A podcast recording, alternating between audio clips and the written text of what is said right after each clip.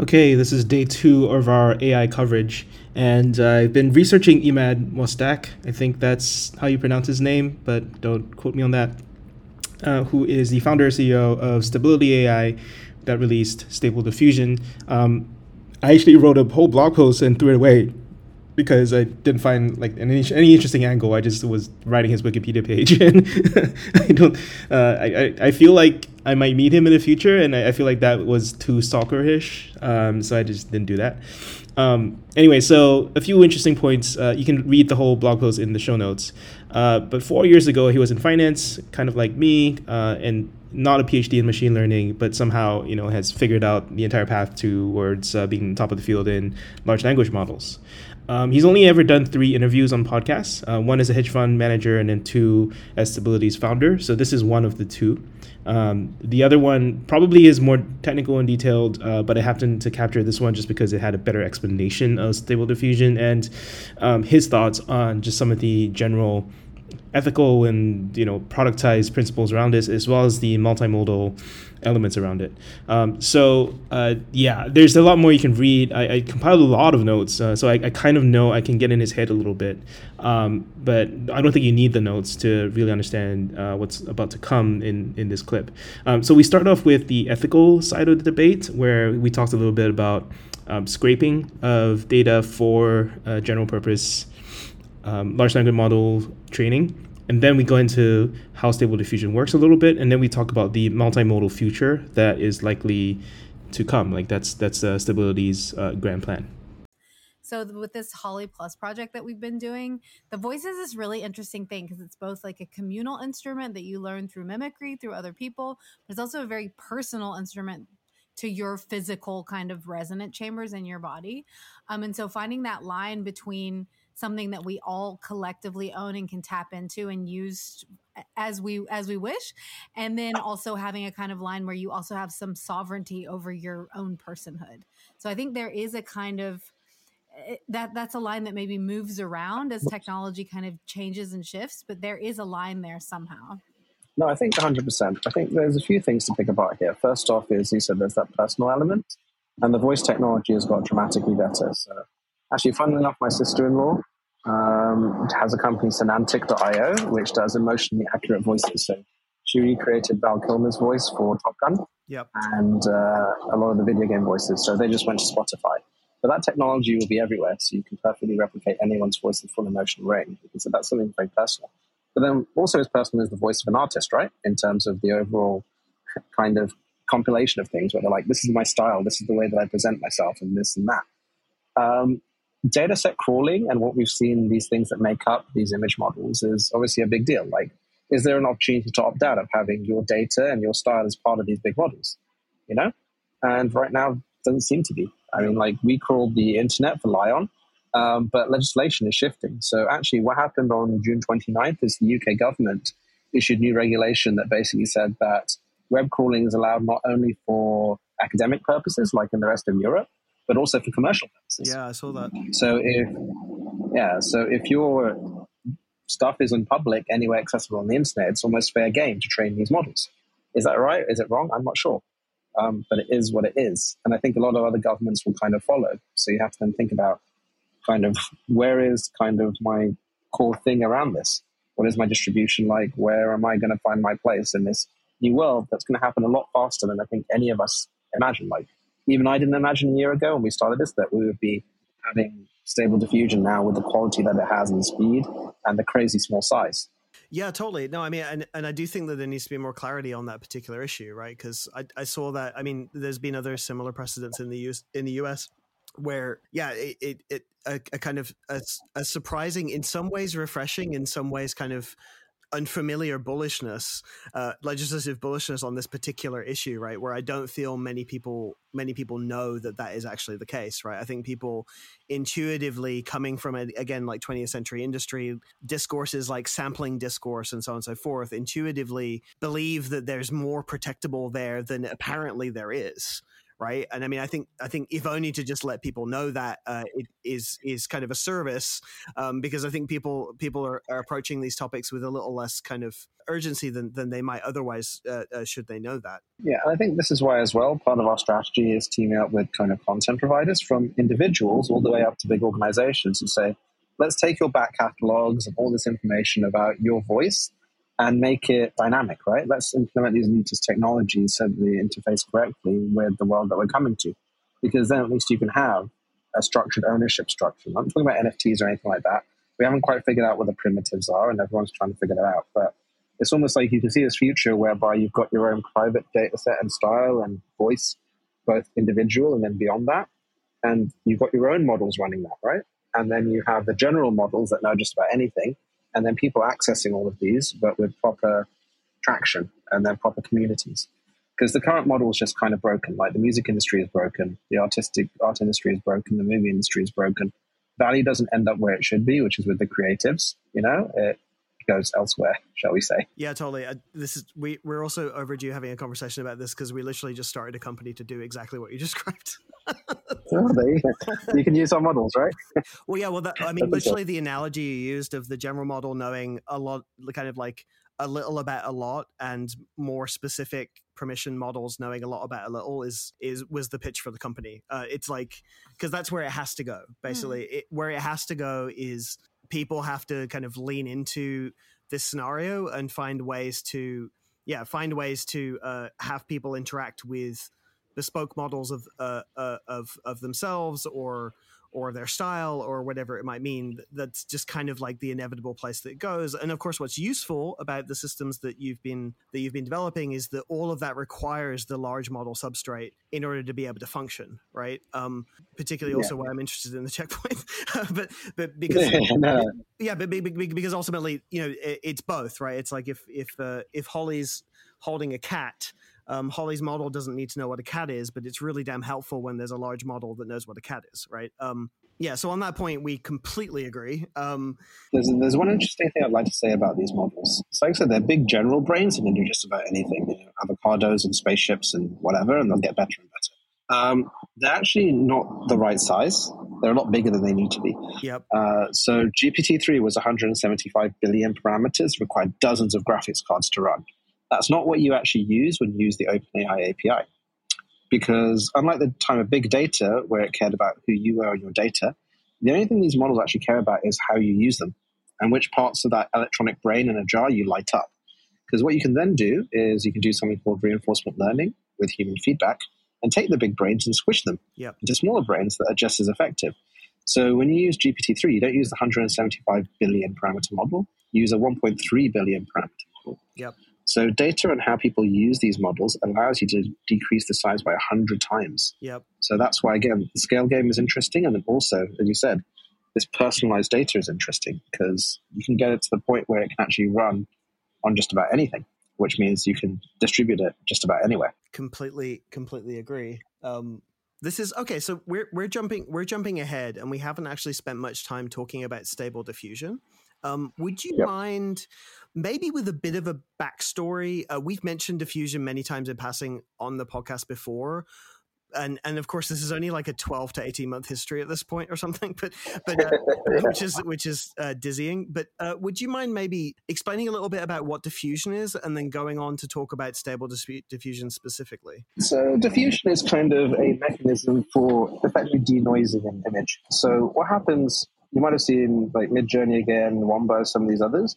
You start with like a blur, and then it's like enhance, enhance, enhance, enhance, right? It's like order comes out of chaos. These kind of neural networks are a few different ways of figuring out how to bring order from chaos, and there's kind of two main two main approaches. One is kind of an attention based approach, where you're finding the bits of the picture that's the most important in relation to text, and the other is kind of this diffusion based approach, which is all about kind of denoising and adjustment. The net effect is the same, but that's why, for example, some of you will use Craiyon. Craiyon is a lot more structured when you're doing a demagogue playing basketball or, you know, Tinky Winky at the Nuremberg trials. There are a lot of these diffusion-based models, but these diffusion-based models are better for details. So, like, you can see the faces and kind of these elements here. Classically, these models were based on a pipeline. So, again, when you use the Colab notebooks and things, it took 30 seconds and minutes to do it.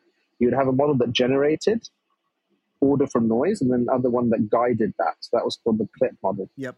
And so they work together synergistically to bounce back and forth. One of the big advances over the recent months has been the realization that we can take that guidance model for images or even language, and then we can squish it into the brain, and the brain learns lots more of these hidden layers of meaning, which is crazy if you think about it. You're taking a language model and an image model and squishing them together, and all of a sudden the image model gets better. It's almost learned a language. Yep. Like you can actually see as you train it, like it learns about fingers and toes and shadows and all sorts of crazy things. So this is going to be one of the big innovations and advances there. And what we've done over the last, uh, you know, six months, we figured out how to make it orders of magnitude faster. So it's broken through the speed barrier, the cost barrier, and now also the quality barrier. You know, whereby you can create pretty much what you're thinking. It's still a bit random with the ways that you've done it, but if you look at stable diffusion, you can do things like fix the seed. So that seed is the original noise that you Yeah. come from, so you can recreate the same image each time or slightly adjust it. Yep. People are doing things like in painting on top of stable diffusion. So you'll be able to take the apple and other things and adjust it just like you do in DALL-E 2. Yep. But then go way beyond that to massive collaboration around this or voice driven inputs to adjust kind of these different parameters and masking levels. So I think that it's a big step forward. And again, it was that fast enough, good enough, cheap enough. That point is here now. So it's going to go absolutely insane. Yeah, it's gonna be it's gonna be wild, and it's been. I was saying to you before the call started, but yeah, the, the amount of stable diffusion on my feed, uh, particularly, is is quite crazy, and I can imagine that will only intensify over the, the, the course of the course of the week. Um, so going back to to the uh, uh, this kind of force function um, position, you've positioned Stability AI as a kind of like a an advocacy organization, a, a, as well as a, a you're hinting at as kind of like a, services based company. How do you feel like the Googles and the OpenAI Microsoft are, are are feeling about this right now? Like, what's what's your what's your vibe of the general ecosystem? Because it it feels like it feels like you're approaching this from a radically different direction. And yeah, I'm just I'm just curious. I'm just curious where you see where you see this this forcing larger players uh, to move to. So I think it'll force them all open source, right? Because we'll release better models, which might not have a zillion parameters, but they'll be better and more useful. So then I think they'll become part of the ecosystem. Like the way we set this up, like I said, it came out with EleutherAI and LAION and other communities, and we're very community driven. We'll have music communities, we have OpenBioML, doing protein folding, you know, education, all sorts of other things. And so we're trying to build for these communities, whereas they're not. They're trying to build cool tech with an R&D focus mostly, and they don't really want to productize. We don't want to productize in a classic sense either, extracting value from our users, but working with the users to add value because they're members of our community, which we're part of as well. Other players like Meta, Meta just want to build for Horizons, right? And so they'll take that 47.5% cut of anything you create, and then they'll get rid of your genitals and legs, because um, apparently that's offensive, right? um, Google have taken kind of Imagen and they've used it for their internal Google Photo type stuff, and they're extending it out, but they'll never offer that to the world as well. So the question is, who is driving creative artificial intelligence from a community sense? I think that's just us, you know. And we don't like try to influence the communities too much. We want to be that infrastructure layer to coordinate everyone and push it forward, you know, because that's more than a big enough market because it will literally change the world. The number of users of Diffusion is going to go from 5 million, if you include Wombo and Midjourney, to a billion. Yeah. Everyone's going to use it. That's more than big enough for any market size. And it's not a threat to the classic business models of any of these other competitors, not even OpenAI. Because OpenAI will continue to serve, you know, corporations and other things with their Microsoft partnership. And again, fantastic engineers, great products. But the way that I talk about it is I think it's the McDonald's of image generation. And I love McDonald's. You know, I have Spanish stack. Um, but it's useful for a certain things, but you'll never have the creative freedom that you'll have with these open source building blocks. And that's okay, you know, because yep. that's not what it's meant to be for. It's such a new market and big market, there's space for everyone. Do you believe there could be some unintended consequences from this? I'm just trying to like straw man a little bit. Do you see, so for example, a lot of what you've discussed so far has been the idea of open sourcing existing. So diffusion, for example, was something that was incubated in OpenAI. Um, do you see there being a scenario where a forcing function towards open source might cause for bigger players to be even more protective over what they're doing? I think it's kind of difficult because these are generalized models that can do anything versus specific models, right? So it's like almost infrastructure. So GPT-3 has been used a lot of times. Um, But like I said, GPT Neo and Neo X, which are just 20 billion parameter versions on 70, have been downloaded 25 million times. Yep. Yep. They're not as good Yep. because they're smaller, but they're good enough. Yep. Yep. So good enough kind of comes through a lot of times. Like Diffusion wasn't incubated at OpenAI; it was kind of NVIDIA and Karras and kind of a bunch of others, plus CompVis, etc. Yep. And but what OpenAI did was they kicked off this whole thing with Clip, Yep. which they did open source. Yep. Uh, by the way, we're going to be releasing uh, Clip H in the next few weeks as well. Wow. So the largest Clip model, uh, which has the best accuracy. So again, another step forward. Um, it, it's again like having a player like us suddenly enter the market does mess things up a bit. But OpenAI's focus has always been on general intelligence to benefit humanity. They're trying to do business models and things like that, but they are a research lab that really just cares about that. Yeah. And it's a good thing because again, they kind of do it in an ethical, responsible way. Our take is more capabilities focused, but it's about like my view on the world and these unintended consequences. I don't think you'll get to generalized intelligence through lots of parameters and bigger and bigger models, Yep. but instead by learning about the differences of humanity and having localized models for every country Yep. and data sets for every country and giving this technology to every country. Yep. So otherwise, you're just going to get this digital divide where it's like, this is dangerous and you can't have it because you're not Western, Yep. effectively. And so you'll never get it driven down, you'll never get it out there. I think everyone deserves this technology. But who knows what it can do? It's a big change. We've never I don't think we've ever seen a step function like this that will happen as big and as fast as this across every modality. And even I don't realize that. And I'm shocked every day when I think about holy shit, what happens on my language if a billion people are using this all of a sudden in a year? I don't know. Yeah. No. But I do think it's better to create than consume. I do think they'll be happier. And I do think the world will be a bit weirder. That's all I know. Yeah, no, I, I, I, I couldn't agree more. I mean, I, yeah, every every time, um, yeah, every time I, I, I allow myself to think about this, and and particularly the breakneck pace of, of all of it, I need to, I need to like sit down and have a have a lie down or something. It's, it's, it's uh, so I think. Uh, one thing you've touched on a little bit earlier, uh, given the the broadness of the scope of what you're working on, um, you know, most people now are going to be familiar with image generation, and they will see, you know, uh, step improvements in in image generation, but um, we haven't yet seen kind of big popular examples in the realm of let's say music or video. Um, you know, I've seen obviously the cog. There's some examples of CogVideo kind of doing the rounds at the moment. Yeah. In your position, um, you know, where do you see the state of kind of multimedia?